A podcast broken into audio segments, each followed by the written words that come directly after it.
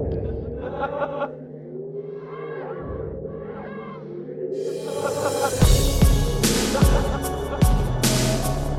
right, what's up, everybody, and welcome to episode number 53 of Uncovering Unexplained Mysteries. I am Josh Cannon flying solo. What? We have never done a podcast solo in the history of this show. And first of all, I already screwed up the intro because I said we have never done a podcast. How, how the fuck would you? How would would we do something solo, Josh? Usually, solo is singular, not we. So normally Mike would be laughing right now, and he'd say, "Oh, hey, I'm Mike. Uh, you know, I, I wear knee socks and sandals and etc. Whatever he says, I don't know what he says, but uh." Yeah, apparently he's suffering from wussyitis and he's got a sore throat. So, uh, so I guess he can't talk. I mean, sore throats are pretty bad though. I, I, I have. I mean, if they get like to the level of strep throat, they're they're absolutely miserable. So, I mean, I feel for him. Get better soon, Mike. I'm here for you, buddy. I'm holding down the fort. So yeah, just me today or tonight or whenever you're listening to this. I don't know your life. Um, I hope that's okay with everybody. Is that okay? Just I want you to audibly answer right now in your car or wherever you're at. Just you know, even though it'll be out of context and people be like, "What are you talking about?" Just be like, "Yes, Josh, it's okay. You can do it by yourself." All right, then I will. Um, so what have I been doing lately? Uh, honestly, ever since I did the album and I released a new YouTube video, one of my more higher production ones on the uh, Adam Sandler comedy CDs, uh, which you can check out my YouTube channel by going to youtube.com slash dancing with ghosts. Ever since I did all that stuff, uh, I've just kind of been taking it easier, I guess. I haven't really been putting a bunch of workload on myself mentally. I've just been, I don't know, I just just kind of taking it easy. That's all I can really say. Um, and I'm already getting driven crazy from it because I'm I'm just like, okay, you know, what am I supposed to be doing now? I'm supposed to be working on something. I got to figure it out. Uh, but actually, uh, recently I've been trying to get a damn dentist appointment because I have health insurance. I've been paying on this dental health plan uh, th- through Obamacare. And I don't know if you guys know about that or not outside of the United States, which apparently we have listeners outside of the United States. I actually posted something on our Facebook group today because we host our podcast through SoundCloud, and um, our biggest play count has been this week from Ga- Gammelby, Sweden. Got 68 I don't know plays or listens. I don't know how the hell SoundCloud like what these statistics mean. And in second place we have Warsaw, Poland. So uh, yeah, two the two main cities that are listening to us are not in the United States for once. That's weird. But anyway, Obamacare, I got health insurance through that, and I'm not here to bash Obamacare or to praise it like it's the best thing ever. Uh, I think it's pretty cool that I can get a health care plan because I'm a DJ, guys. I there's no uh, DJ Dental or DJ Health Health United or any of that kind of stuff. Um, and obviously, being the United States, there's no universal health care plan, so usually if you want health insurance of any kind it has to come through your employer but with obamacare you're able to take out an individual policy. And mine is affordable. Uh, i don't know about you. I don't know what you're paying on yours. I've heard some horror stories and i've heard some awesome stories about it. So i'm not here to get into politics about it but I'm trying to use this damn dental plan. I'm trying to call around and see who carries it and it's like nobody in jacksonville seems like they carry this dental plan. And i got this filling that I need to get filled, and uh, it's just a pain in the ass. And um, I'm also looking for a new psychologist I can start going to see because, I mean, let's face it, folks, you've heard the podcast. I'm fucked in the head. You know what I mean? I, I got issues. I need to talk to somebody. I need guidance, you know. Nothing nothing in particularly sticks out, but I don't know. I just feel like it'd be a good idea for me personally uh, to go to see somebody. Um, you know, life coaching is a form of psychology, and some of the top um, professionals, uh, CEOs of these Fortune 500 companies, they all have either a life coach or a psychologist or whatever. So it's not just for people who are crazy. You know, uh, I know there's some stigma out there against uh, therapists and all that. It's actually uh, I think a good idea for a lot of people. I think a lot of people could benefit from talking to somebody who can guide them in the right directions in their thinking. Um, so I've been doing that, and I actually ran into an awkward moment living living on my own here in this uh, this house of mine. I ran into an awkward situation in my neighborhood recently. Uh, I want you guys' opinions on this badly, okay? Because I want to know am I being uh, Uncle Scrooge here, or is this guy a meth head? That's how I'm beginning the story. So, uh, my neighbor uh, cuts yards for a living, okay? This guy looks like he's in his late 50s, early 60s. Don't worry, I'm going to get to the unsolved mystery stuff. Just give me a second here. This is the chit chat that I have to fill in for due to Mike's absence. So, anyway, um, this guy was like in his late 50s early 60s and he, and he cuts yards and seemingly that's his only form of income. And he lives across the street from me and i guess he's rooming with his neighbor or something or, or not his neighbor but he's rooming with his friend or something. Or maybe they're gay lovers. I don't fucking know the situation nor do i care. But anyway he comes over to my house a few months ago and he knocks on my door. First of all i fucking hate it when people knock on my door if I'm not expecting you, if you haven't told me that you're coming over and I just hear a random I hate that. That scares the shit out of me first of all cuz I'm like who the fuck is here? What do they want? Do they are they meaning me harm? You know, do I need to grab my baseball bat and have it by the door, you know, behind the door like, "Yeah, how can I help you?" just clutching the baseball bat waiting to, you know.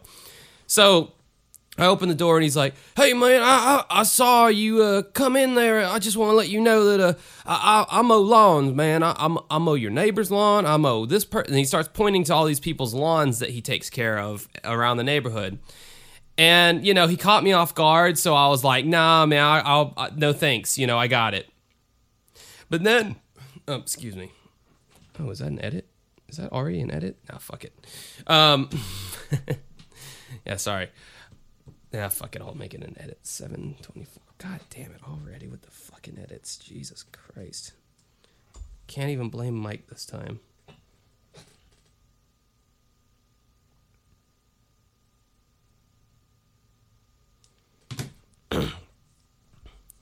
So he caught me off guard and I was like, "No, no thanks, man. You know, that's that's fine. I got it, you know." But then like in Jacksonville, dude, we've had the craziest rainstorms lately. Like every fucking day it has been pouring.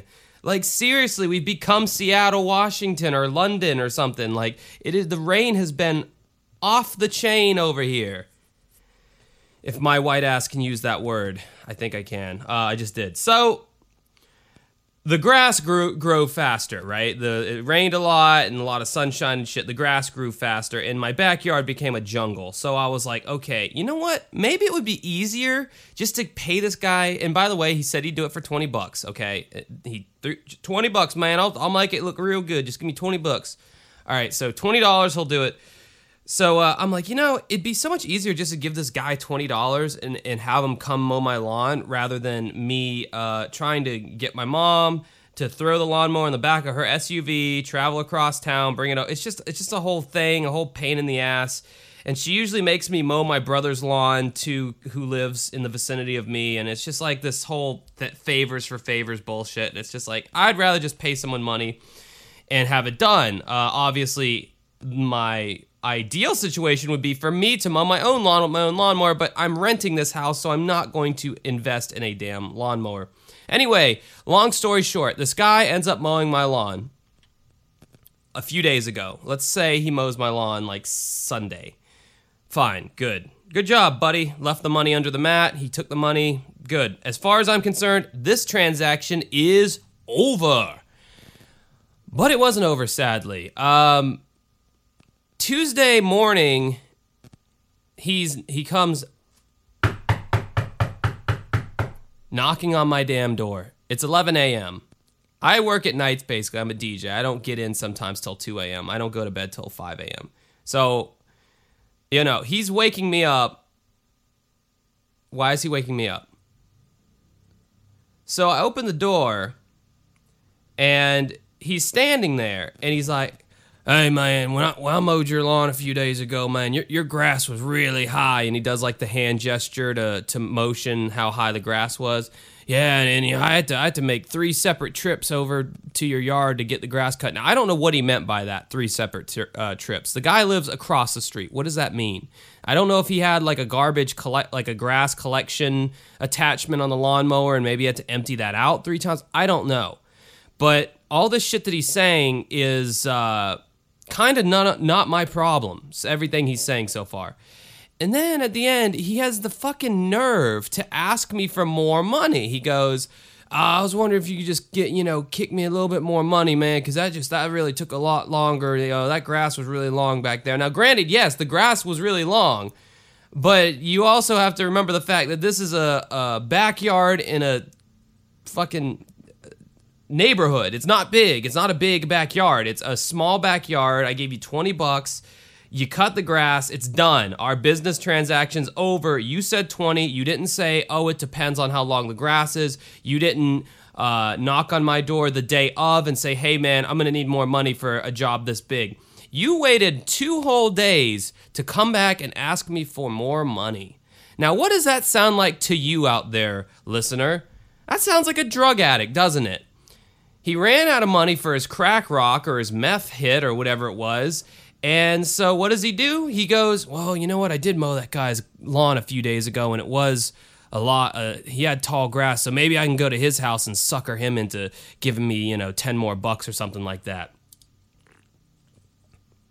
And at first, you know, since he caught me off guard and I just wanted him to go away, I was like, Yeah, I don't have any cash on me right now, but I'll hit you up later. And I, I honestly was going to. But then the more I thought about throughout the day, I was like, Man, fuck this guy. He said $20 to cut the, my yard. I gave him $20. Transaction over. See you later.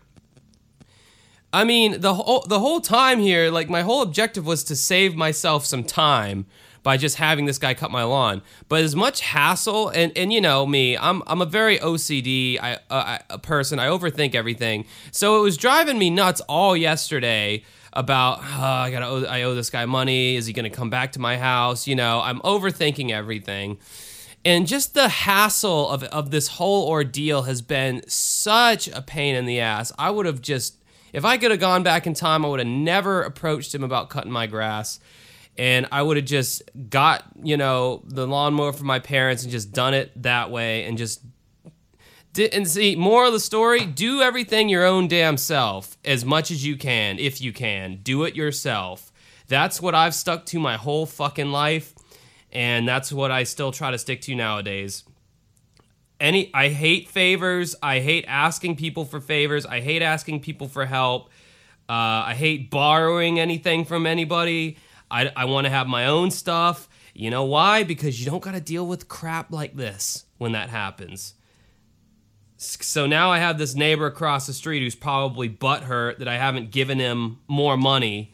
And now I got that to think about. And, and at this point, it's kind of just become the principle of the matter. Like now I don't want to give him money just based on the principle of the matter. Like, I know you're trying to hustle me right now because if you really thought the yard was that difficult to cut, you would have asked for that money right after you were done or right before you started. You wouldn't have waited two days and said, oh, by the way, hey, can I get some more money? Nah. Nah, you're trying to hustle me. I know it when I see it.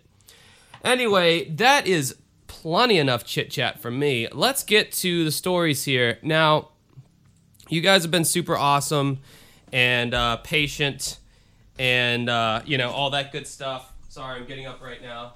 Oh, cool. Lawnmower with guy's back across the street and he's mowing his own lawn now. Don't be surprised if you hear a knock at my door during this podcast. Seriously, like I bet he's gonna knock on my door and and because he had he wasn't home all yesterday, and I bet he's gonna try to hit me up for money while like while I'm on this podcast. Wouldn't surprise me.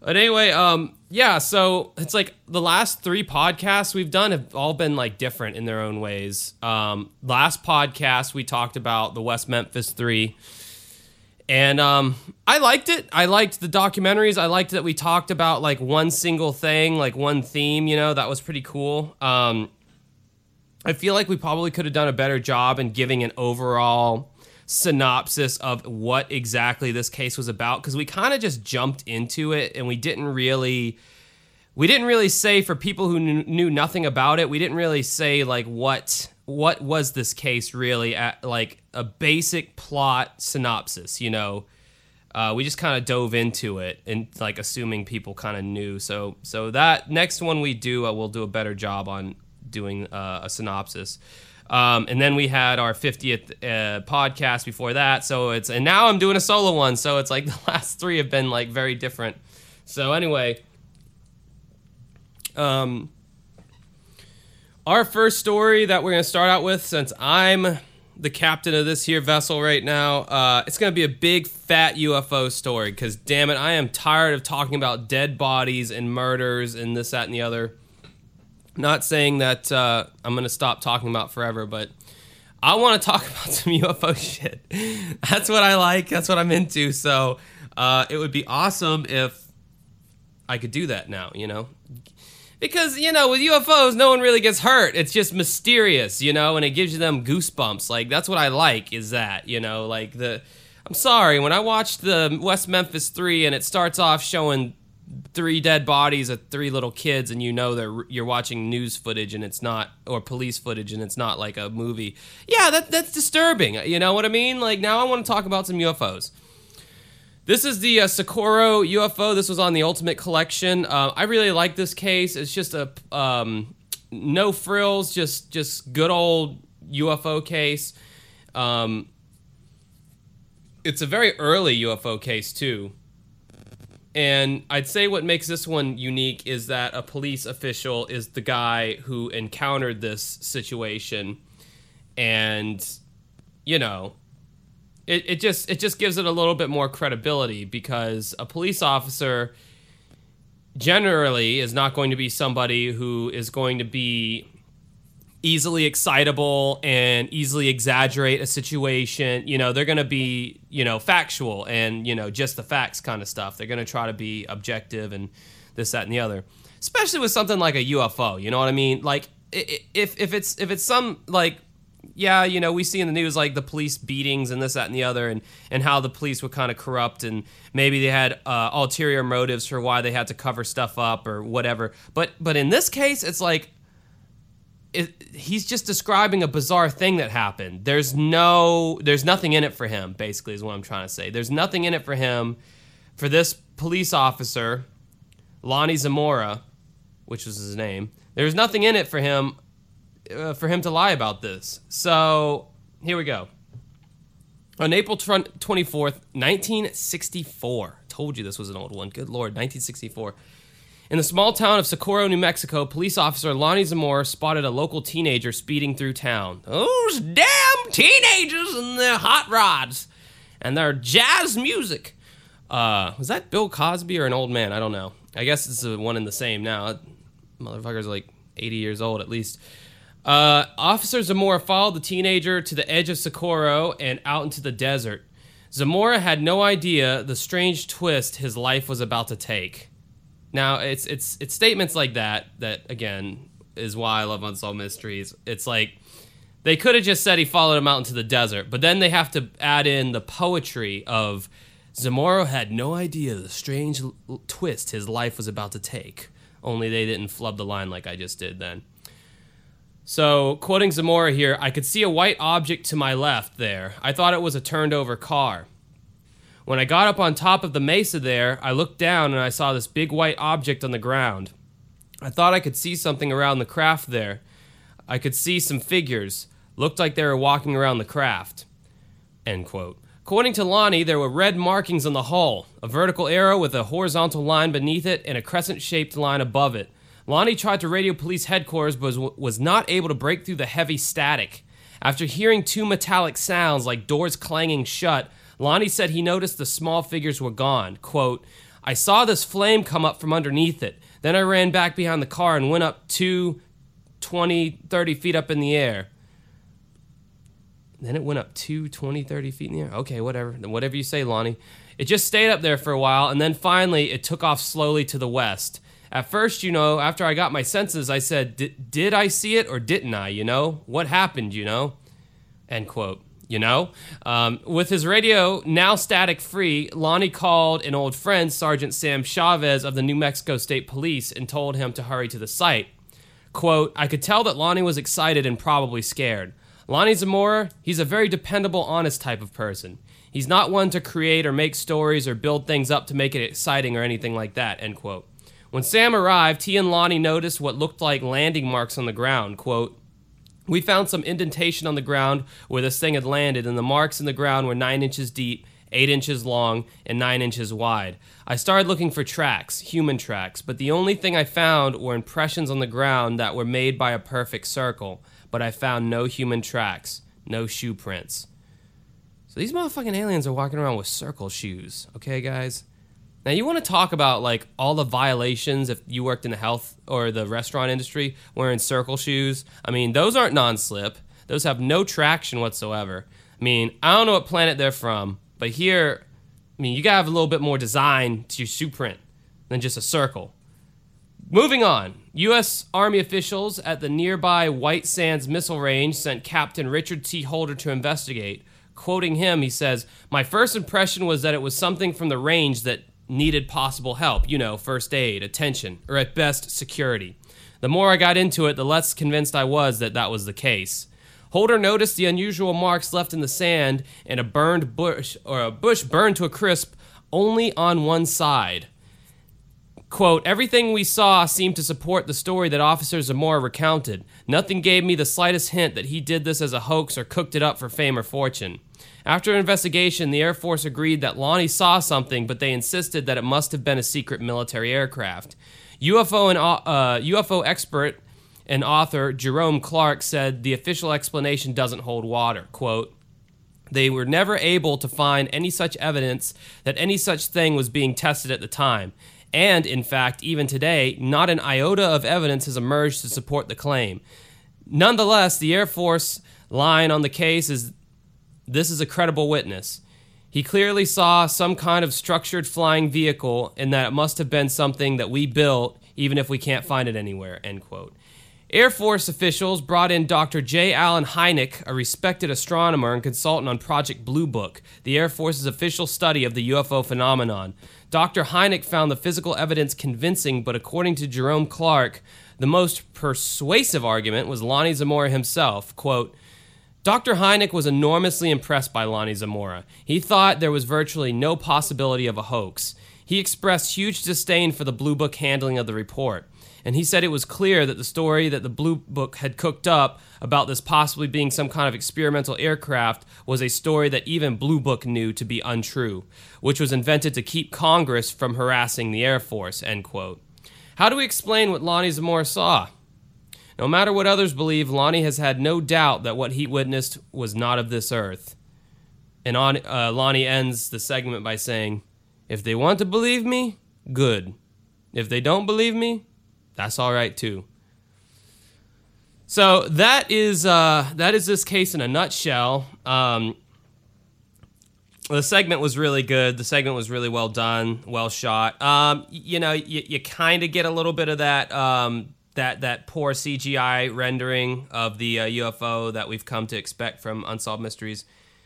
But actually, I feel like the UFO that they rendered on this episode was better than some of the other ones. Um, you know, did it look like it fit in the scenery? No, not really. But it, it, it did have this kind of like mirror finish metallic surface to it that looked pretty real, and, and it, the, it was like reflecting the scenery around it. So, I mean, they did an okay job on the uh, CGI uh, UFO there. Um, I don't know. I like this story. It was just really simple. And, and like I said before, I mean, you know, this guy has no reason to lie. He's not trying to get any fame or fortune by doing this. He's a police officer. You know, he had probably, I imagine, had been one for a while. So, I mean, he saw something that he couldn't explain. And uh, they do a good job in the segment of conveying this guy's excitement, you know, when he sees it he was all freaked out and everything when he got on the uh, the uh, CB and radioed uh, his friend to come come by. But uh, I I think also in this segment, if I'm remembering correctly, um, uh, it was one of those cases. If you're playing our uh, unexplained mysteries drinking game, it was one where the Air Force uh, ref- declined to comment. So yeah, go ahead and take a shot. of course, they declined to comment. Actually, uh, on the synopsis of this uh, story on unsolved.com, I just saw here at the bottom they're starting to put Watch this case now on Amazon Prime in season one with Dennis Farina and coming soon with Robert Stack. Also available on YouTube with Dennis Farina. Oh, gross. Who gives a shit about the Dennis Farina ones? No one wants those. I think I might have met, I think there's one person I met who listens to our podcast who said that they watched the Dennis Farina ones and they had never seen the Robert Stack ones. And hey, fair enough. I mean, if that's all you've known, then I can't spite you for that. But I have never met someone who has seen the Dennis Farina Unsolved Mysteries and said, oh, yeah, no, no, Farina's where it's at. Uh, I've seen both Robert Stack and Dennis Farina, and uh, yeah, Farina is where it's at. You'd have to be crazy. Um, I do want some of those circle shoes, though, that those aliens apparently had in this story. Um, that that would be pretty awesome. Uh, definitely not ergonomic in any way, shape, or form, though. So you'd probably develop horrible back pains after wearing them for a little bit. All right, up next we have the story of Ray Higginbotham. Um, this was a request, and again, do you, do you think I know who the request was from? No, I don't because I just take the request, people. I don't actually write down your names of who requested what. So somebody at some point wanted us to talk about Ray Higginbotham, so um, I'm trying to narrow this request list down. By the way, if you want to make a request, um, you can make it anywhere. Uh, you can make it on our Facebook group, which is um, Uncovering Unexplained Mysteries. Just go to the groups section on Facebook and search that. Um, you can like us on Facebook.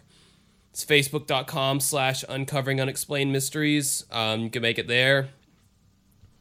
Uh, I'm trying to think where else. Oh, also, uh, we have a YouTube page, which I also believe is youtube.com slash uncovering unexplained mysteries. And, and literally all it is right now is just uh, old episodes of the podcast I'm trying to upload. I don't know. For some reason, some people really like listening to our podcast on YouTube. I don't know why they would go with that over, um, you know, iTunes or Google Play or whatever. But hey, whatever floats your boat. But yeah, you can make a suggestion anywhere. Um, so yeah, Ray Higginbotham. So let's get let's get into this case. In September of 1945, at the end of World War II, Lieutenant Ray Higginbotham settled down with his wife Dorothy and three-year-old daughter Carol in Arlington, Virginia. A decorated war hero, Ray was assigned to Army intelligence. The base housed a top secret radio operation. Ray may have been part of a select group of expert code breakers. His assignment was monitoring radio communications be- from behind the Iron Curtain. It was the beginning of the Cold War. Oh, the Iron Curtain. That's that's an old school name for uh, Soviet Russia. Former CIA operative John Stockwell explains, "It's a good ulcer job." I love that line. It's a good ulcer job. If you want an ulcer, this is a good job for that. Sorry, he goes on to say, You're sitting at a desk, you're not mobile, you can't get up. I've seen them scream sometimes in just physical frustration, you know, trying to ventilate their frustration while they continue plodding away with this boring but potentially incredibly fascinating job. Jeez, that would suck, man. I couldn't stand a job like that. Oh, what am I talking about? I have a job like that tonight at my karaoke gig. This particular gig tonight, it's four hours, and um, the people there aren't like that into karaoke, so I just have to stand in one spot for four hours. Now you may say four hours isn't a long time. Your job's easy. You're a pussy. You don't. You're not doing manual labor like me. Therefore, you're not as valid. But I say to you, sir, boredom is much more of a torture than um, some some manual labor or some other jobs. Um, boredom is a very uh, psychologically torturous thing. So even though um, it's not hard work, it, it can psychologically be, just be really uh, just painful sometimes. So, anyway, in less than a year, Ray and his group were absorbed into the newly created Central Intelligence Agency, aka CIA party in the USA, Ray was working long hours and spending little time with his family. In the summer of 1947, he was transferred to another top secret group, but he didn't tell Dorothy about the new assignment. Ray's daughter, Carol Solstead, remembers her father's demeanor at the time. Quote, My mother was worried because he seemed so tired and so uptight. He became very tense and it became worse. It just got worse and worse. Late that summer, Dorothy took Carol to Long Island for a three week visit with her grandparents. When Dorothy tried to phone Ray, she was given the surprising news that he had gone on leave. Then she learned that the military had, without explanation, hired a moving crew to clean out their apartment. What the fuck? Two weeks later, a moving van showed up to Dorothy's parents' house. In the boxes and trunks, there was not one single item belonging to Ray. Ray's daughter recalls the incident. No pictures, no letters, no writing, nothing. It was as though he had been purged from our lives, as though he was completely gone and wiped out, and my mother just didn't know what to make of it. A month later, a man claiming to be from the army visited Dorothy with shocking news. He said that on October 14, 1947, Ray was listed as AWOL. That is, if I'm remembering correctly, uh, away without honorable leave, I believe. Or no, it's away without official leave, I want to say. 30 days later, later, he was dropped from the military rolls and classified as a deserter, one who loves desserts. No, I'm just joking. Someone who abandons the military without proper leave. As a result, Dorothy and Carol lost all of their military benefits. And if you are in the United States and you are married to a military man or military woman, um, those are some pretty sweet benefits. I gotta say, I know people who will uh, have a sham marriage. They'll just get married to someone in the military uh, because you get paid more and you get all these health benefits and all this awesome shit. Uh, actually, one of my exes was mar- quote unquote married to this guy in the military, and they were both benefiting from it. So it's not like one was using the other. They uh, there was a mutually beneficial agreement between two people. It's fraudulent as all get as all hell. I mean, I'm sure if the government uh, found out about it, you know, they could be in a lot of trouble. But again, how do you, if they're officially married on paper, you know, what what can what can the government really say? You know what I mean? Um, the only caveat with that is you just kind of have to go around telling any any new girl or guy you meet, uh, yeah, I'm technically married, but uh, it's just so I can get money and benefits from the government. Uh, I'm not really even in love with this person. We haven't even had sex, so you know, if if the other person's okay with that, which I mean, I don't see why they wouldn't be. It'd be like, oh hell yeah, man, you're working the system. Um, so anyway, they lost their military benefits. Uh, Dorothy later tried to get in touch with the visitor, who said they were from the army, but the army said that they had never heard of him. Wow, that is sketchy. Um, Carol Solstead says her mother always felt that the government knew more than that they were telling. No, not our government. Our government always is 100% transparent and they say everything they know and they're full disclosure to the public all the time. What are you talking about? Anyway, she's quoted as saying, My mother was alone, she was frightened, and she was afraid something terrible had happened to my father. Perhaps he'd gone overseas and been killed in the line of duty. She could not comprehend that he would just disappear. She really thought the government was withholding information from her. Former CIA operative John Stockwell thinks those fears are not overblown. It is absolutely not total paranoia to wonder if the CIA or another intelligence branch had something to do with his disappearance. I can think of a half a dozen cases where weird things like that happened, where the family was not told the truth and the loved one did disappear or died, and they weren't told how they died. After Ray was labeled a deserter, Carol and her mother struggled to make ends meet. Carol grew up, married, and moved to Oklahoma. She became a private investigator specializing in reuniting families, but she never gave up on the search for her own father quoting her saying here uh, as i looked through the material that i received i began to get a picture of someone very special someone very highly trained someone who had performed at the top level and i came to believe that this was a man who would not just disappear after years of butting heads with government bureaucracy carol finally went to the media an article about her missing father appeared in the local arlington newspaper three hours later she received a phone call the caller identi- identified himself by a code name, Archangel. Kind of a badass code name. Also a badass uh, character from the X Men comic books. He provided Carol with what seemed like inside information. Quote, he said that my article had really rattled cages at the CIA. Ooh, it was kind of scary. Uh, and that it really shook people up. Those were his words.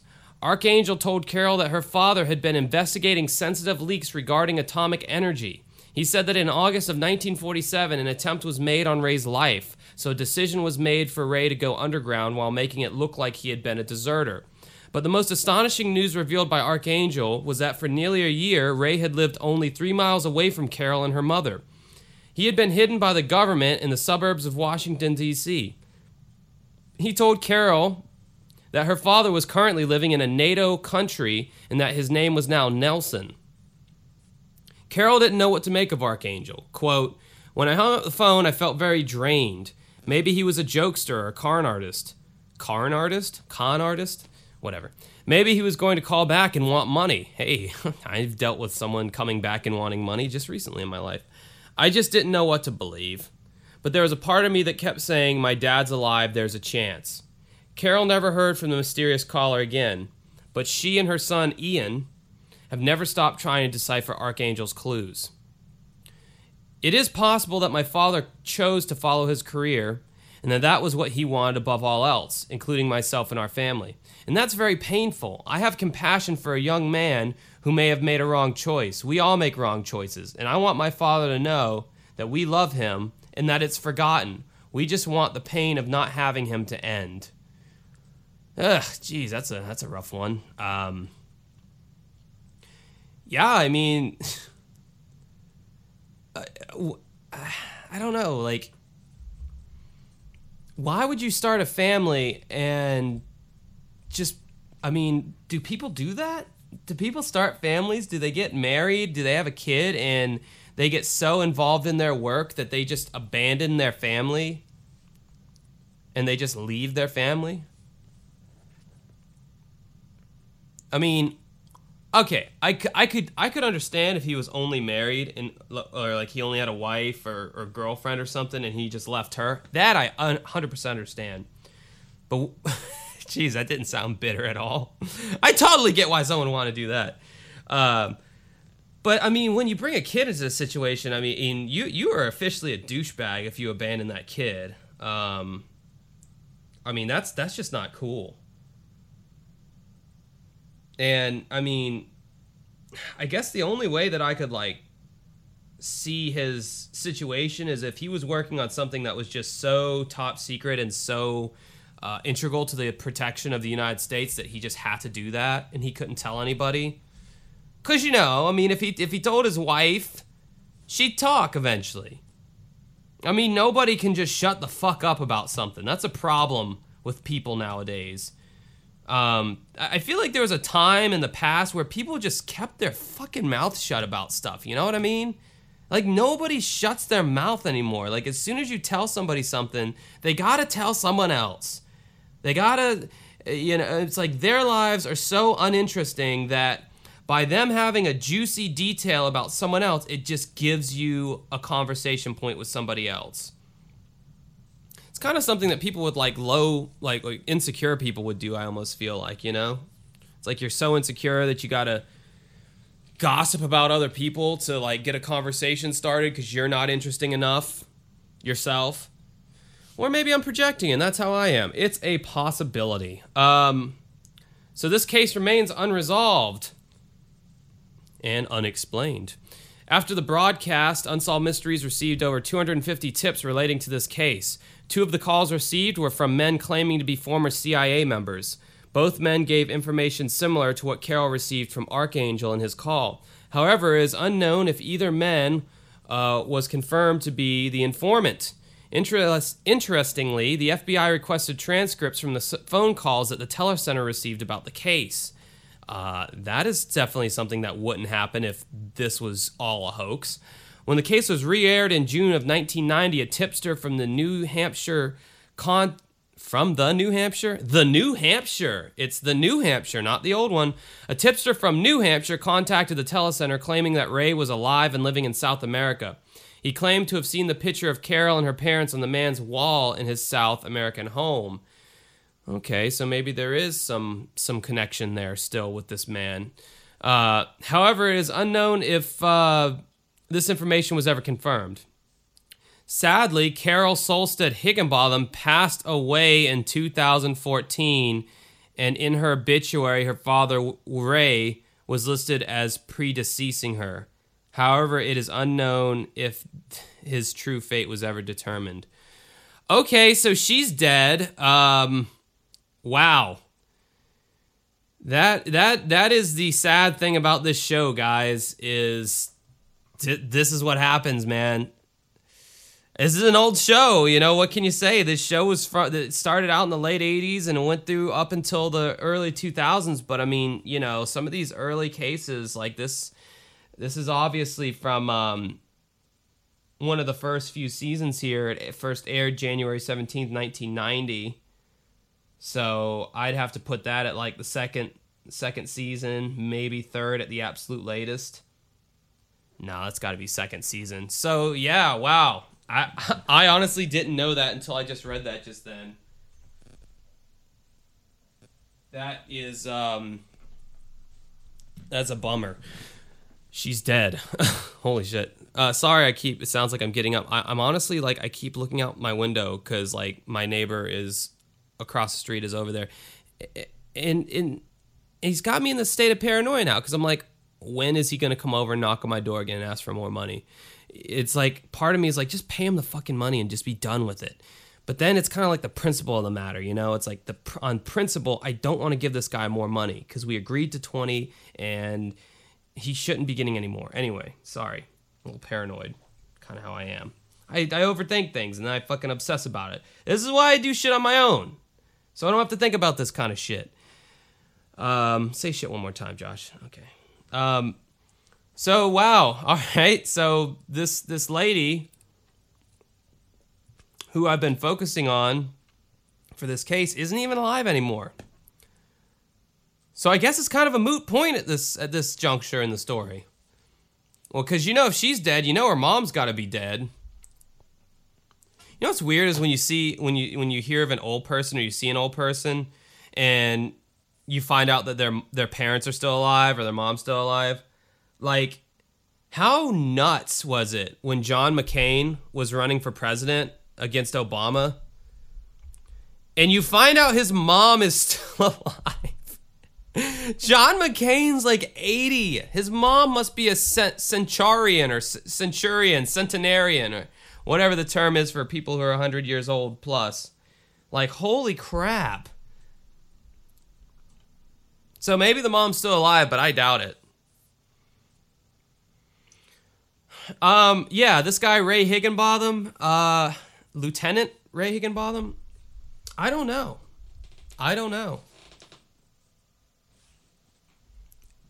How like I it's like how does somebody like that just straight up abandon their family? But then again, it's like if this guy is working on shit that's as secret as they were making it out to be, I mean, that's just the price that you pay. There must be some kind of a contract you sign when you get to that level of military to where you probably sign something that says, you know, the, in the rare event that we stumble upon some kind of a uh, something that's going to uh, be of intricate value to the uh, security of the United States, you might have to be required to leave your family for an uh, unknown period of time. You know I mean? Like, there's got to be something like that. They, they, there, there has to be some kind of because uh, I, I, I just can't imagine that that you would be sent in there to the military just and that's just something that comes up. Oh, by the way, um, we're gonna need you to stay here a little bit later at your job tonight. Well, okay. How much? How, how much later do you want me to stay? Uh, for the next thirty years. Is that okay? And yeah, you, you can't tell your family about it. You know, I, we hope you understand. You know, like that. That seems like, you know, that seems pretty fucked up. So I don't know if that's the case or not, but that's why I guess it remains an unsolved mystery. And we don't know what happened to him, and his daughter's dead, so I guess it's all moot at this point. It's a moot point. Um, all right, moving on here. That was kind of depressing, but at least it wasn't nearly as brutal as the uh, West Memphis 3. Tr- Still trying to wash that whole thing out of my head. Uh, all right, now we are moving on to the point in the podcast um, where I'm going to do some fan stuff here. Fan, our listeners, our lovely listeners.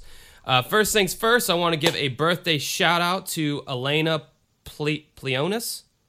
God, what happened to regular last names like Smith and Johnson? uh, I think it's Pleonis is how you pronounce it. Happy birthday. Uh, she's actually been listening to the podcast for a while now. I think she was one of the early, like one of the beginning listeners. She's turning 32 years old. Uh, I don't know, sometime soon, but happy birthday to you. Happy birthday to you. Happy birthday to you. I'm sorry, I will not go any further. That was disturbing. I'm instantly regretting that I did that. Um, so also, we kind of had some um, some fan scary stories leak in from our uh, 50th anniversary. 50th, good God! I hope I'm not doing this 50 more years. Um, I mean, uh, I, I, I hope I am. I love doing this. No, I'm just joking. Um, anyway, we had uh, our 50th episode slash one year anniversary. We had this um, email address where you we had people send in either questions, comments, or scary stories. You know, just weird stories that happened to them. Uh, so we had a few more leak in here, and I figured, you know, might as well read these, right? Because they're just they're they're they're probably too good to let go to waste. Uh, if you want to send anything to this email address, by the way, it is um, dancing with ghosts and then the number two at yahoo.com. So that's dancing with ghosts two at yahoo.com if you have anything that you want to send us. And uh, maybe we'll read it on the podcast. And in this case, where it's just me going solo and I'm just like needing something to lean on here to help me out. Uh, yeah, then I'll, I'll definitely be reading it. Sorry, I'm just like looking through this email that she sent because she sent like an attachment here of this. Uh, okay, so this is a house. So this email comes from uh, Michelle Chenard, uh, whose name I'm probably mispronouncing. I, I think she um, had a pronunciation key of some kind in this email, but um, okay, so she's got the first creepy story is really short. Me and my best friend were watching a scary movie. It was some sort of devil movie. Some sort of devil movie of the devil.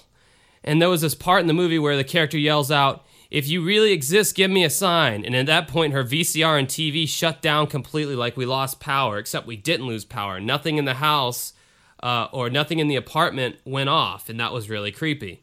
Okay, that is a short story, and that is creepy.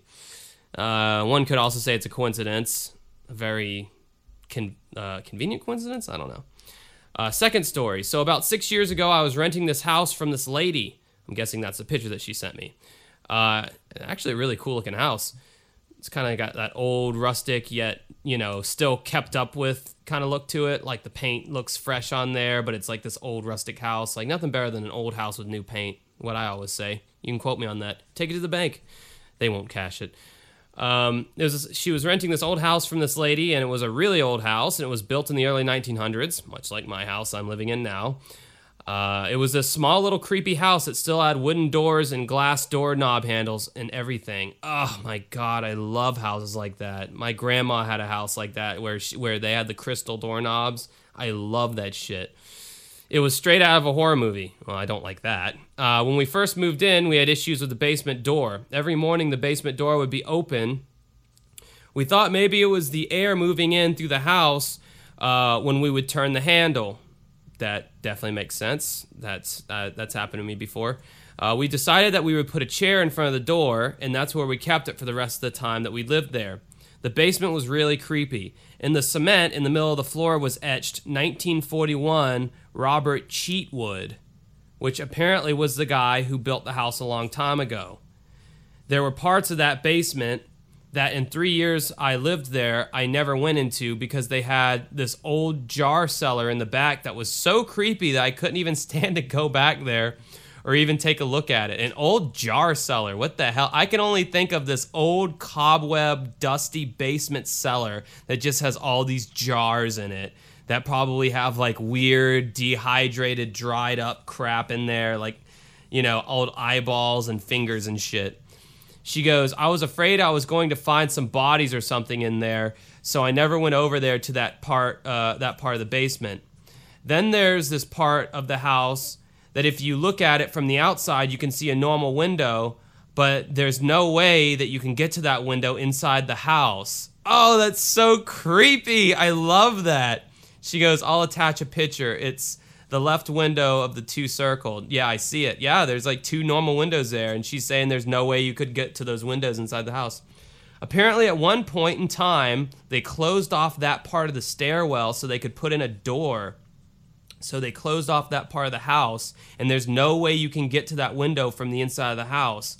I was always afraid I was going to look up in there one day and see somebody staring at me. And I always had the feeling, but I could never actually say anything. So I tried as much as possible not to look at it. this is this is terrifying. The creepiest part though was one day I was talking to the neighbors across the street and everybody in that area is kind of somehow related in one way or another. Are you sure this wasn't in the south? Uh, an aunt or cousin or whatever, and the lady said that her great aunt used to live there and that the little girl was probably about 10 years old looks up at me and she says don't be scared of aunt betty. She won't hurt a fly. It sent shivers through me.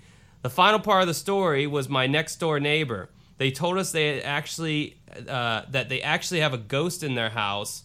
They said that every night or most nights they hear a ball bouncing down the stairs almost like there's a little boy that just dropped his ball and it goes down one stair uh, to another, to another, to another, and it gets to the bottom and rolls away. And they said that they hear this at least several times a week, and that was really creepy too. Fuck that.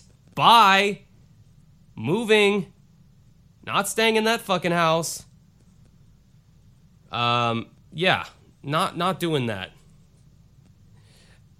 I mean, you you guys realize if one if one of these things happen to me in, the, in this house I'm living in now, I'm out. I'm outie. Outie 5000. I'm out. Nothing's happened in this house, though. Nothing weird's happened. Although I will say, yesterday when I woke up, I kept hearing this like thud sound in the living room, but I'm thinking it's the refrigerator because the refrigerator, you know, it may, the refrigerators kind of make weird noises in general sometimes. But I mean, nothing weird's happened here, so um, you know.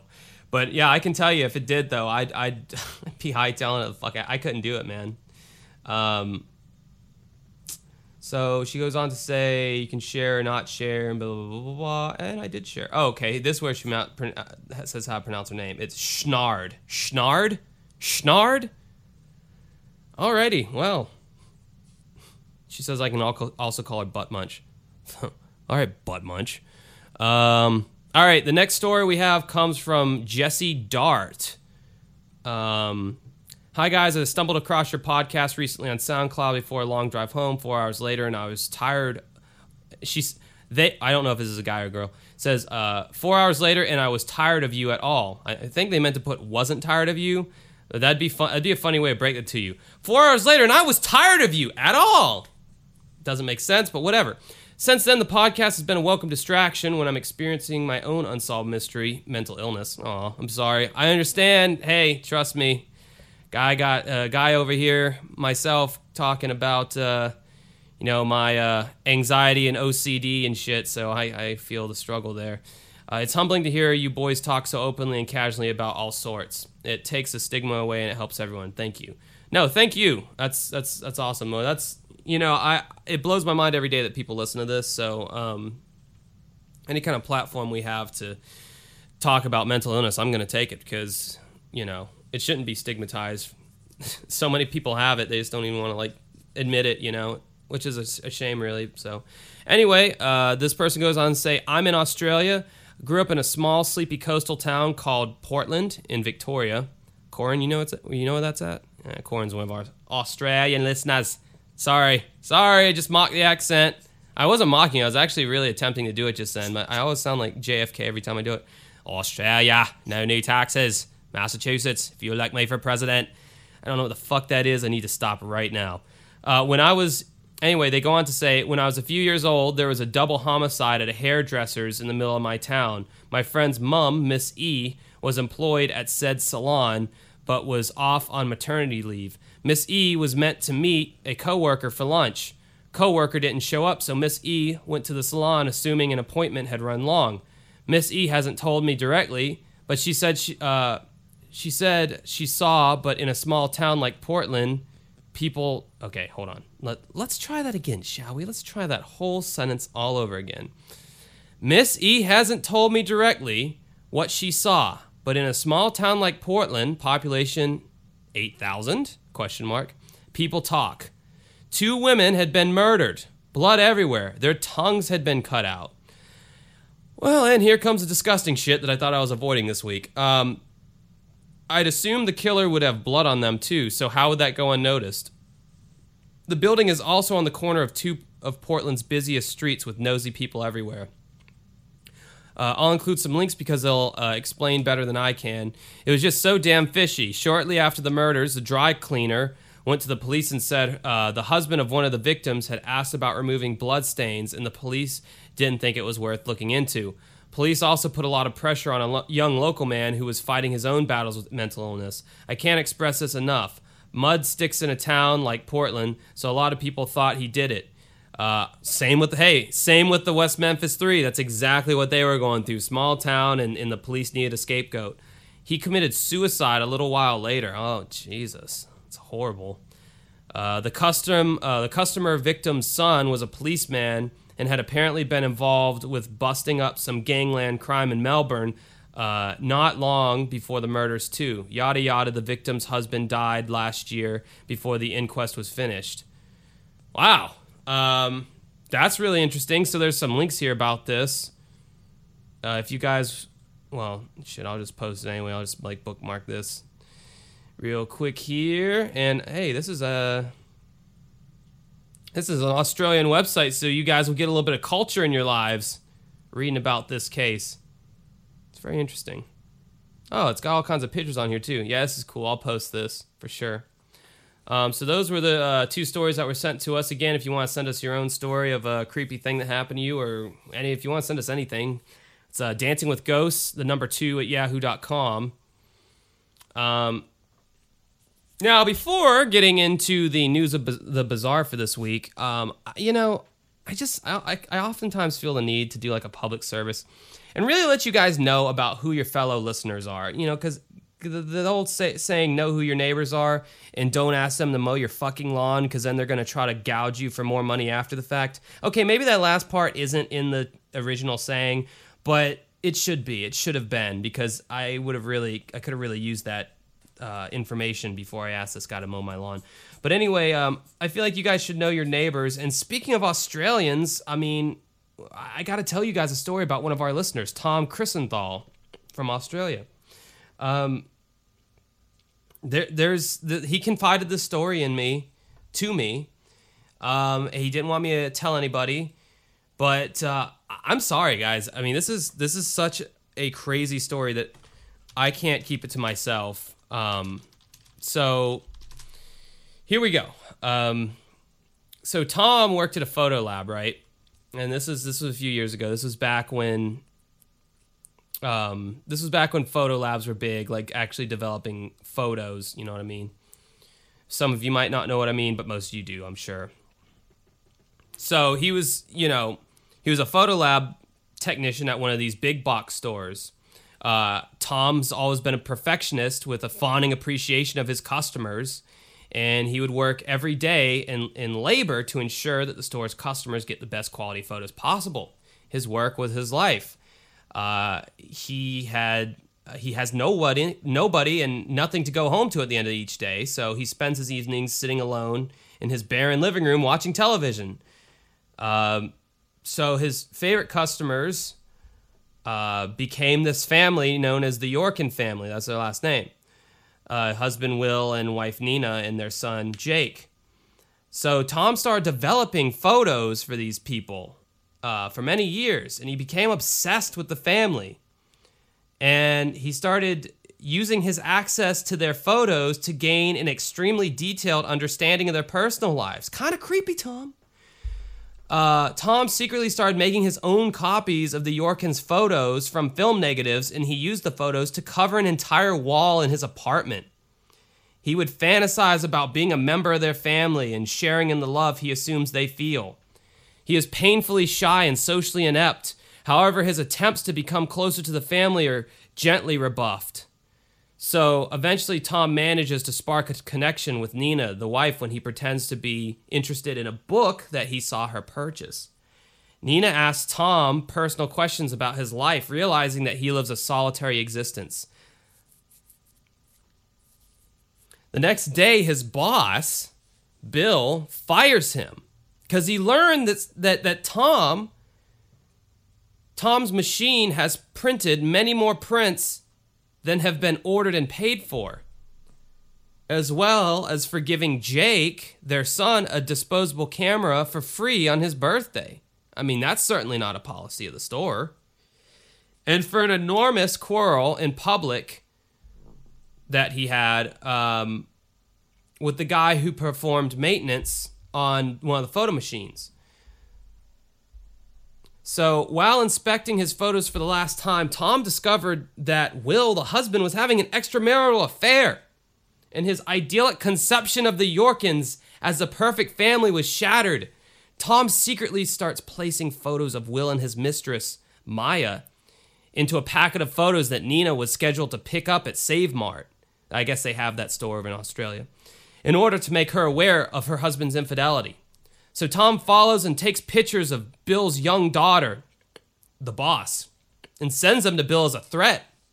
Yoshi, another Save Mart employee, discovered the pictures and turns them over to Bill, leading to a police investigation against Tom. While detectives Vander and uh, Outerbridge, well, those fucking weird last names, but you know, Australia, what are you gonna do?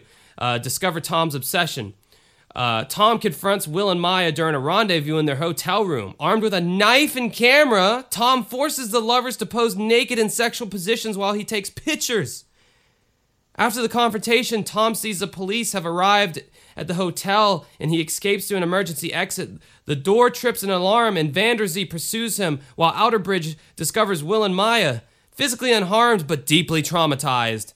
The police apprehend Tom in the parking lot. Upon being arrested, Tom claims I just took pictures. Vander Zee interrogates Tom and asks him why he terrorized the Yorkins. Tom states that he can tell Vander Zee is a good father who would never take disgusting, sick, degrading pictures of his children doing things that children shouldn't do. Tom then asks for the pictures that he took at the hotel, which Vander Zee has described as evidence. They appear to only be shots of objects and furnishings of a hotel room. So, Tom, that was a crazy story, man. I'm sorry I had to bust that wide open on the uh, podcast there, but that was just too good to uh, keep to myself. You know what I mean? I mean, that was just, that was way too good. Um, it's a crazy story, you know?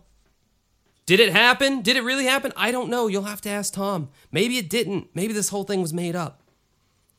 Or maybe it really happened. I don't know. That's that's really that's up in the air. That's for you to decide. If you would like a crazy story of yourself read on the uh, podcast, then considering donating to us on Patreon, which is patreon.com slash uncovering unexplained mysteries. Uh, for the $10 a month tier, you get a crazy story uh, uh, among many other benefits, but that's for you to uh, decide upon. Oh, wait. No, it's $5 a month you get the crazy story. For $10 a month, you get a bonus segment that you don't get uh, normally on SoundCloud. So, yeah, you get a lot more value for $10 than just a uh, crazy story. But no, for five, you get the crazy story, you get the early podcast, etc. Sometimes I'll throw a bone into the five dollar donators uh, section as well. But yeah, it's patreon.com slash uncovering unexplained mysteries. So um, anyway, now it's time to move on to the new segment, well, new-ish segment of the podcast called News of the Bizarre. News of the Bizarre indeed. So, um, you know, my brother, like I mentioned last week, my brother has just been doing a great job finding these articles of bizarre ass news. And I just knew he was the guy for the job because my brother just revels in doing this kind of stuff. He, he's always into like weird shit as it is. So, I mean, if he gets a chance to like, you know, send me weird news articles, he's definitely going to take that opportunity. So this one should uh, this one should amuse non-Americans. The name of this article is "The Surprising Number of American Adults Who Think Chocolate Milk Comes from Brown Cows." Uh, just give me a second, you guys. Uh, I just need a second. Just give me a second. So yeah, there's a there's a uh, there's a certain amount of Americans that believe that chocolate milk comes from brown cows. All right, let's dive into this. Uh, 7% of all American adults believe that chocolate milk comes from brown cows, according to a nationally representative online survey commissioned by the Innovation Center of U.S. Dairy. If you do the math, that works out to 16.4 million misinformed milk drinking people. The equivalent of the population of Pennsylvania and then some does not know that chocolate milk is milk, cocoa, and sugar. Oh my God. Um, but while the survey has attracted snorts and jeers from some corners, um, guys, milk comes from cows and not just the brown kind, snarked food and wine. The most surprising thing about this figure may actually be that it isn't higher. Okay? Uh, for decades, observers in agriculture, nutrition, and education have griped that many Americans are basically agriculturally illiterate. They don't know where food is grown, how it gets to stores, or even, in the case of chocolate milk, what's in it. One Department of Agriculture study commissioned in the early 90s found that nearly one in five adults did not know that hamburgers are made from beef. Many more lacked familiarity with basic farming facts like how big U.S. farms typically are and what food animals eat. Experts in agricultural education aren't convinced that much has changed in the intervening decades. Quote, at the end of the day, it's an exposure issue, said uh, Cecily Upton, co founder of the nonprofit Food Corps which brings agricultural and nutritional education into elementary schools. Quote, right now, we're conditioned to think that if you need food, you go to the store. Nothing in our educational framework teaches kids where food comes from before that point. Upton and other educators are quick to caution that these conclusions don't apply across the board. Studies have shown that people who live in agricultural communities tend to know a bit more about where their food comes from, as do people with higher education levels and household incomes. Huh. But in some populations, confusion about basic food facts can skew pretty high. When one team of researchers interviewed fourth, fifth, and sixth graders at an urban California school, they found that more than half of them didn't know that pickles were cucumbers or that onions and lettuce were plants. Four in ten didn't know that hamburgers came from cows, and three in ten didn't know that cheese is made from milk. Quote, all informants recalled that the names of common foods in raw form, and most new foods were grown on farms uh, or in gardens. End quote. The research concluded they did not, however, possess schema necessary to articulate an understanding of post-production activities, nor the agricultural crop origin of common foods. End quote. In some ways, this ignorance is perfectly logical. The writer and historian Ann Vileisis has argued that it developed in lockstep with the industrial food system. As more Americans moved into cities in the mid 1800s, she writes in the book Kitchen Literacy, fewer were involved in food production or processing. That trend was exacerbated, exacerbated uh, by innovations in transportation and manufacturing that made it possible to ship foods in different forms and over great distances. By the time uniformity, hygiene, and brand loyalty became modern ideals, the latter frequently encouraged by emerging food companies and well funded ad campaigns, many Americans couldn't imagine the origins of the boxed cereals or shrink wrapped hot dogs in their kitchens. Today, many Americans only experience food as an industrial product that doesn't look much like the original animal or plant. The USDA says orange juice is the most popular quote unquote fruit in America, and processed potatoes in the form of french fries and chip rank amongst the top vegetables.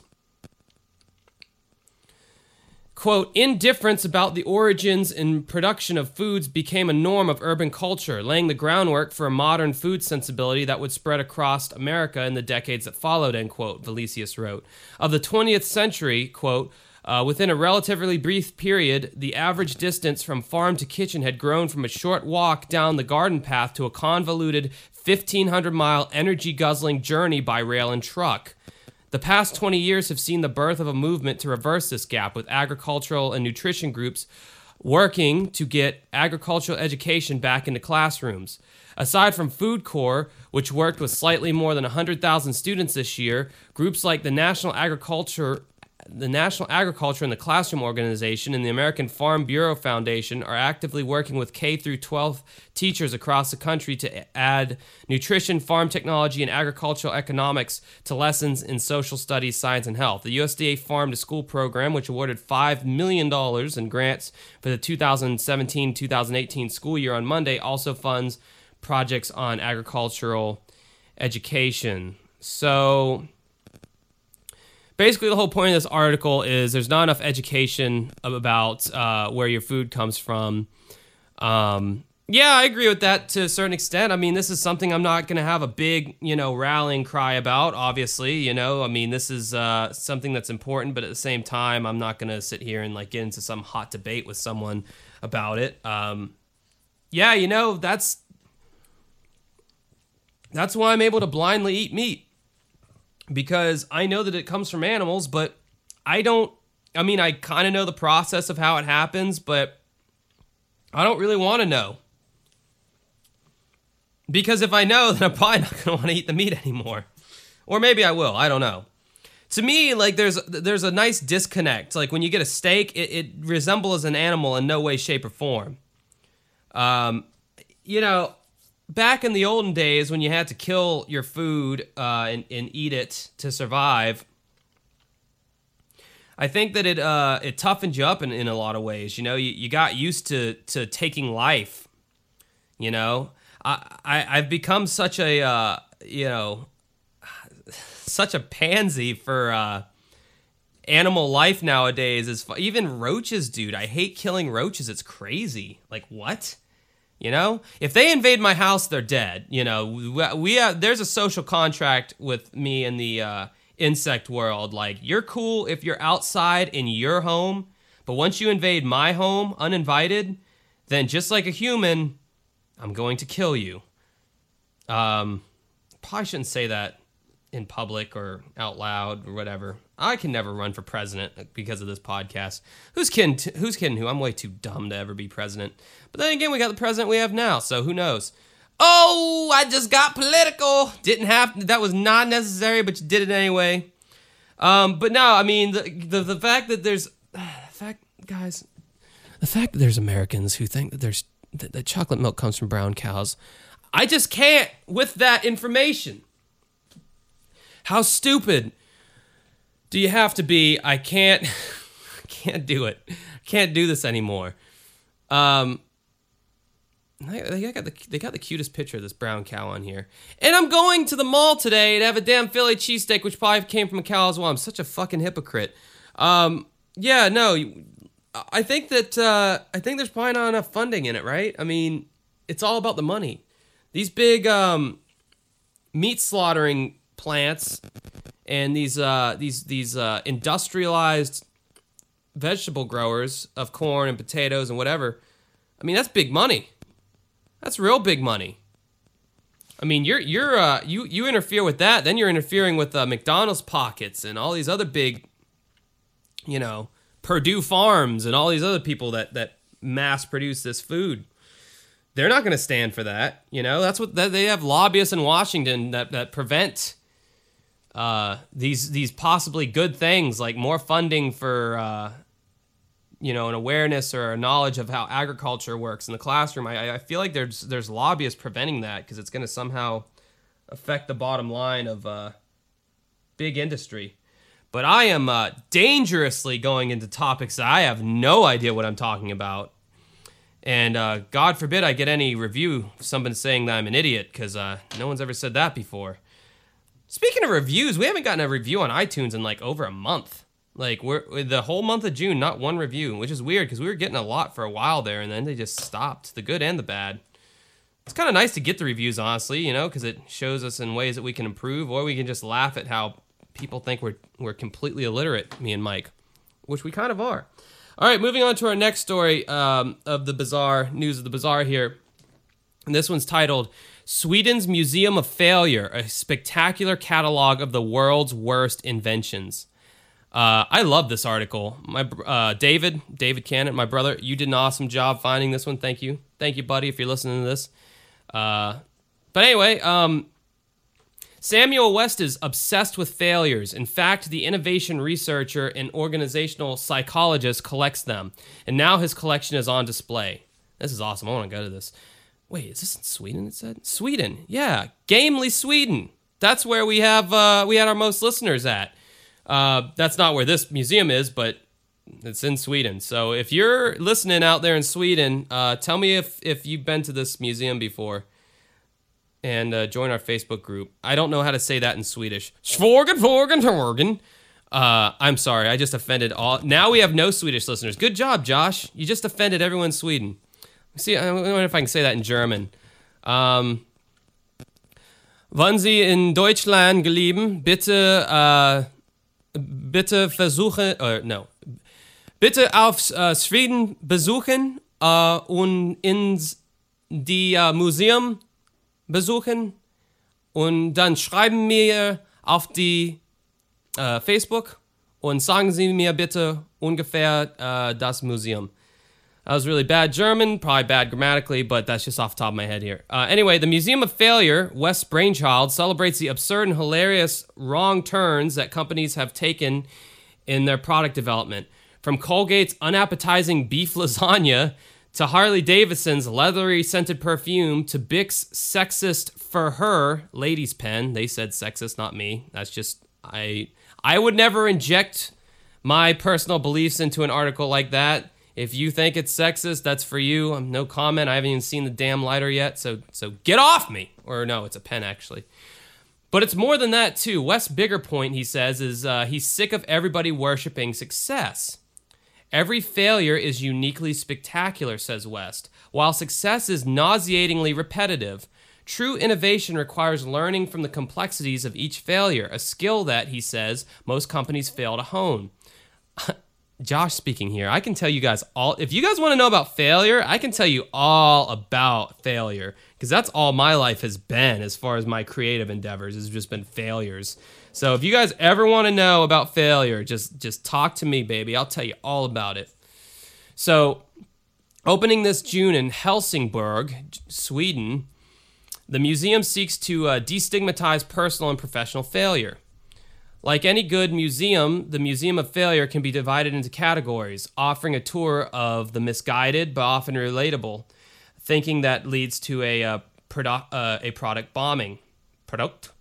Many of the museum's featured uh, products represent egregious brand overextensions. Colgate, the toothpaste company, tried to ride the 1980s frozen dinner wave with Colgate beef lasagna, for example, but found that people weren't particularly eager to buy frozen pizza from their toothpaste company. So uh, let's just dive into them here. Some of these products. Uh, so from 2006 to 2008, we had Coca-Cola Black, a coffee-flavored Coke drink. It only lasted two years, obviously. Anyone remember that Coca-Cola Black? I don't. Um, here we have Harley Davidson, the cult motorcycle brand, delightfully flopped with its hot rod perfume. Nothing like the fragrance of a leathery motorcycle to boost the spirits. Other products failed because of their awful design. There's the Nokia N-Gage, the smartphone and handheld gaming system released in 2003. The N-Gage was, quite simply, terribly designed. It had to be disassembled to change games. Very few games were available, and you had to open it like a taco to use the phone. I remember that damn Nokia N-Gage. Holy crap, man, do I remember that phone. I remember they had Tomb Raider on the Nokia N-Gage. And I remember the big thing about it was the graphics were supposed to be equivalent to that of a Nintendo 64. I don't know if you guys remember the Nintendo 64 or not, but it came out after the Super Nintendo. And yeah, it was supposed to be a ha- it was you know, it was a phone, it was a cell phone. And you remember how bad cell phones looked in the early 2000s. Uh, it uh, yeah, it, it it, it looked like a um, Game Boy Advanced, if you know what that looks like, the first model of Game Boy Advance. But yeah, it was a phone, but it had these like these games, and they had really good graphics. And that thing flopped, and I remember that thing too. That was crazy. The okay, up next we have the TwitterPeek was a similar failure. Released in 2008, the single-use tweeting device sought to bypass expensive cell phone data, except its screen was too small for 140 characters and it couldn't handle more than a few messages. Huh. So apparently this was a device that, that only that was only uh, for Twitter. That is, uh, I mean, if I already thought Twitter was useless, having a, a separate device just to use Twitter, wow, forget about that. Um, then there were products that weren't in themselves a failure, but were part and parcel of thinking that ultimately doomed their companies. Take the Blockbuster DVD. Internal feuding led the formerly undisputed video rental leader to fire a CEO who promoted streaming and a subscription based DVD rental. It might have not been a good uh, decision in uh, looking back there. And to cut the company's budding streaming service. That was, of course, a disastrous move. Blockbuster's failure to adapt ensured its 2013 bankruptcy and paved Netflix's road to success. Um, I don't know if that's. I don't know if I completely agree with that statement. Um, Blockbuster was making most of its profit from late fees, right? So if you broke down like a pie chart of Blockbuster's revenue, it was like 70% of it was from rentals, but if you broke that down even more so, like 80% of that revenue was from late fees. I mean, that's how they made their money. You know, you rent the the movie and you didn't turn it in on time and they charged your account and that's that's how they made most of their profit. So the only way that, that you can really function on that kind of model is to have kind of like brick and mortar stores, like actual physical stores that people have to turn the physical media back to. So for Blockbuster to really truly compete with Netflix, they would have had to have shut down all their stores and liquidated all their inventory and then just go to this streaming thing. They would have had to have been like like Hulu basically. They would have had to have done like a Hulu or Amazon Prime thing where they were just only completely online and that's the only way they truly could have competed with Netflix in the way that you know, apples to apples kind of way. Um, there's no way that they could have remained a physical media store and continue and competed with Netflix. It's two totally different markets. It just there's no way. So I mean, they were fucked eh, three ways from Sunday, or however that phrase goes. Similarly, Kodak's digital camera could have facilitated the company's continued dominance had the company realized that online photo sharing was the future. Instead, it continued to chase photo printing and went bankrupt in 2012, months before Facebook bought Instagram for $1 billion. Holy crap. First of all, I didn't know Kodak declared bankruptcy. That's kind of sad. Jeez. I am so old.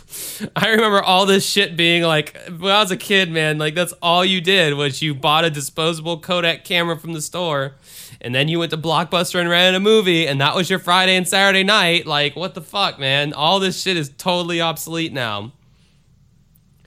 Some products are just ludicrous and funny, like this terrifying mask promoted by actress Linda Evans in 1999, which supposedly beautified by electrically shocking your face numerous times a month. Oh man, this thing's terrifying. It looks like the man in the iron mask, like how that mask looked. That's kind of how this looks. Um, West wants his exhibit to encourage organizational cultures that respect rather than deride or ignore failure. Such cultures require psych, uh, psychological safety, he says, an atmosphere that allows people to share human, share imperfections, and ask quote unquote dumb questions without being criticized or judged. Sounds like a place for me. Uh, psychological safety doesn't just help employees bond, it significantly amplifies a team's productivity, success, and innovation. Now I will say that's true. If you're in a in, in, a culture where you're not allowed to say ignorant things or ask ignorant questions, then how the fuck are you ever going to improve as a person? And that's what annoys me about political correctness to so much is because you know, you're not going to know that you're that something you're not going to know that something is wrong or offensive or whatever if you're I don't know what the fuck I'm trying to say here. Basically, I'm annoyed how like you have to be non-offensive 100% of the time now and that's just not going to happen. I mean, people are people and they're going to say offensive shit from time to time. And that doesn't mean you have the right to be outraged by it. You can disagree with them, but don't be a dick and be all like you are such an ignorant asshole piece of shit blah blah blah it's like well maybe if that person offends you just don't hang out with that guy or girl. Don't talk to them. Don't associate with them. You know? You don't gotta stand on your fucking soapbox on facebook and you know condemn all men or women or whatever. I don't know. I'm not even gonna get into that topic. But anyway yeah you should be allowed to ask dumb questions from time to time. That's how you learn um, all right, guys. I think that's the fucking podcast. Jeez, that was uh, that was something. I feel like I've talked way more than uh, normally because Mike's not here to uh, pick up the slack. I'm trying to see my list here to see if uh, there's anything else I've missed here. Um, no, I think that's it. So yeah, that's the podcast. I hope everybody enjoyed just me and just my voice and just my thoughts on things and um, yeah. So if you want to like us on Facebook, I already told you how you can do that. Facebook.com slash uncovering unexplained mysteries. If you want to support us on Patreon, it's patreon.com slash uncovering unexplained mysteries. And if you want to buy my new album that I put out a week or so ago, that would be great. You can get that by going on iTunes or uh, almost any of the online retailers. If you want a physical CD, uh, you can go on bandcamp.com and I will have the link in the description of this podcast. So make sure you check that link and click on the uh, Bandcamp link if you want to get an actual physical CD from me. And for those of you out there who already got one, thank you guys so much. Seriously, you have no idea how appreciative I am that you would support me in that way. Um, and I think that's everything. So, um, yeah, I hope everybody has a good rest of their day. And uh, Mike should be back as soon as his throat clears or he uh, becomes a man and grows a pair of testes. No, I'm just joking. Um, so yeah, he should be back next week. I think he said he was doing a bonus segment or something on the Patreon. Anyway, guys, have a good rest of your day or night. See you later.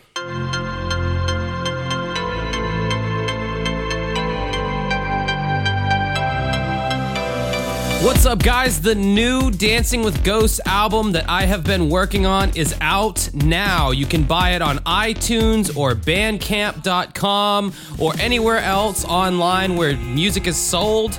Uh, if you go on Bandcamp, you can get a CD, a compact disc. Isn't that old school and retro of me? Remember those? Uh, or you could just message me on Facebook and say, "Hey, I want a copy of your CD," and I will mail it out to you. But uh, yeah, it's out now, and it is it is finished, and it's uh, some good stuff. So uh, if you want to go out and check that out, then uh, like I said, search iTunes anywhere else. Uh, music is sold online, or go to Bandcamp.com and search "Dancing with Ghosts." Thank you.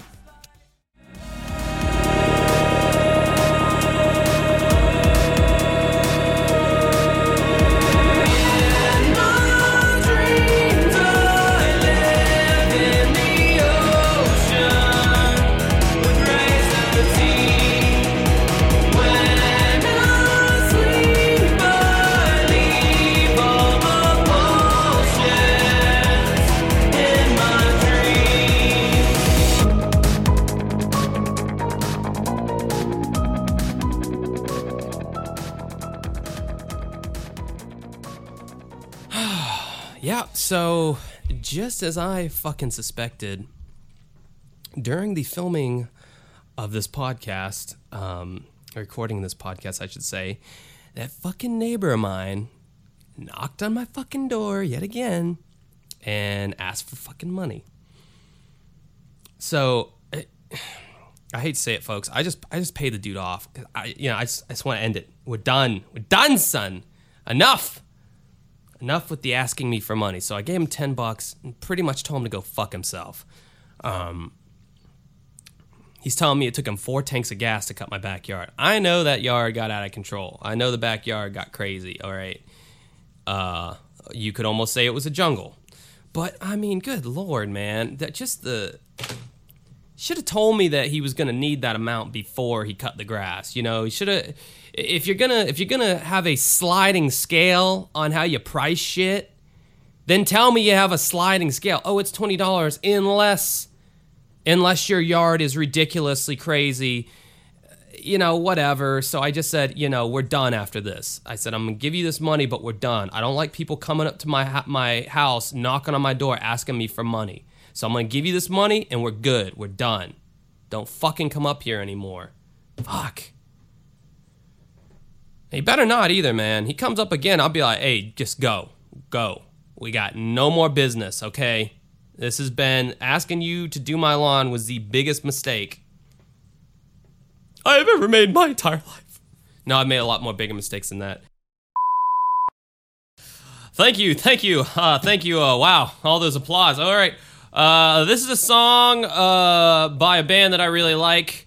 Some of you seem to like it when I play songs, and I don't have any post roll stuff, obviously, because uh, Mike's not here. So, you know, not not a whole lot of. Well, trust me, I did fuck up, but I don't know how entertaining that's going to be. So to supplement all that, here's a song by the uh, Smashing Pumpkins. Hope you enjoy it. And uh, don't judge me on anything here, because I'm very insecure right now.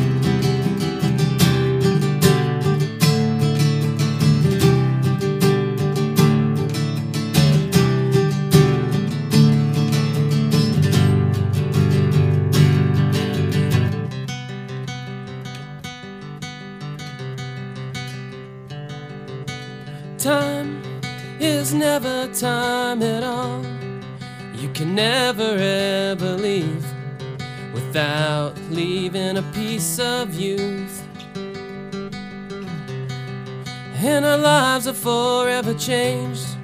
We will never be the same. The more you change, the less you feel. Believe, believe in me. Believe, believe. The life can change, that you're not stuck in vain. The same, we're different tonight.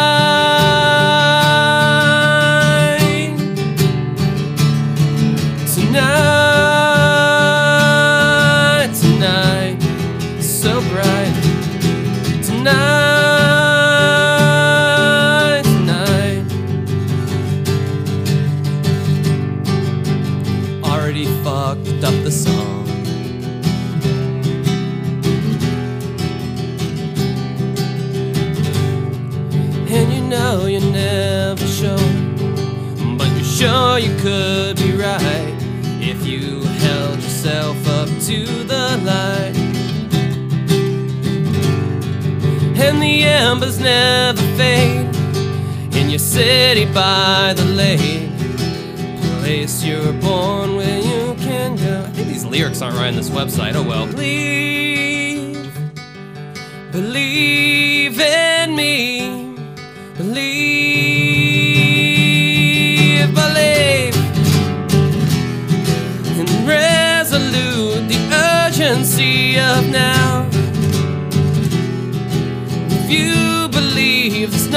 Will change tonight.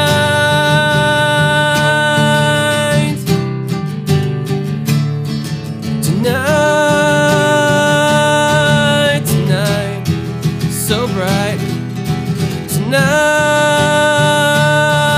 tonight, we'll crucify the insincere tonight. Tonight, we'll make things right. We'll feel it all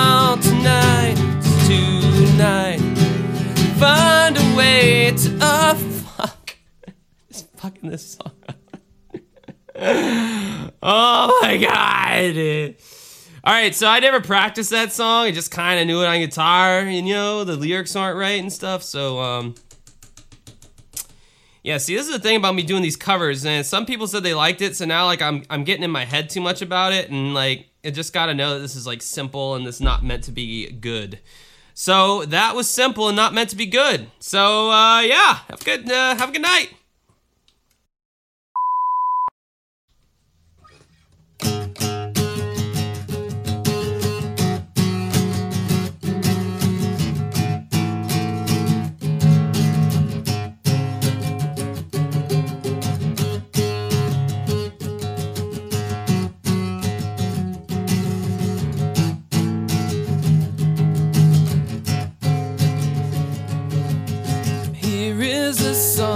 From the wrong side of town where I'm bound to the ground by the loneliest sound that pounds from within and is bringing me down.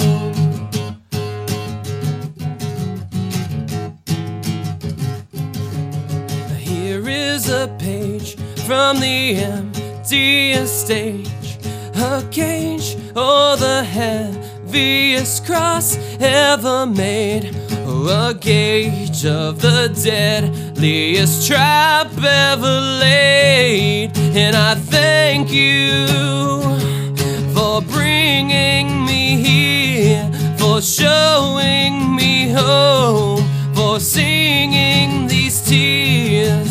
Finally, I found that I belong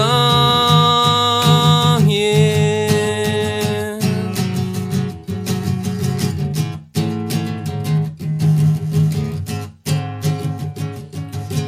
The heat and the sickliest sweet smelling sheets that cling to the backs of my feet and my knees. But I'm drowning in time to a desperate beat. And I thank you for bringing me here, for showing me hope, for singing these tears.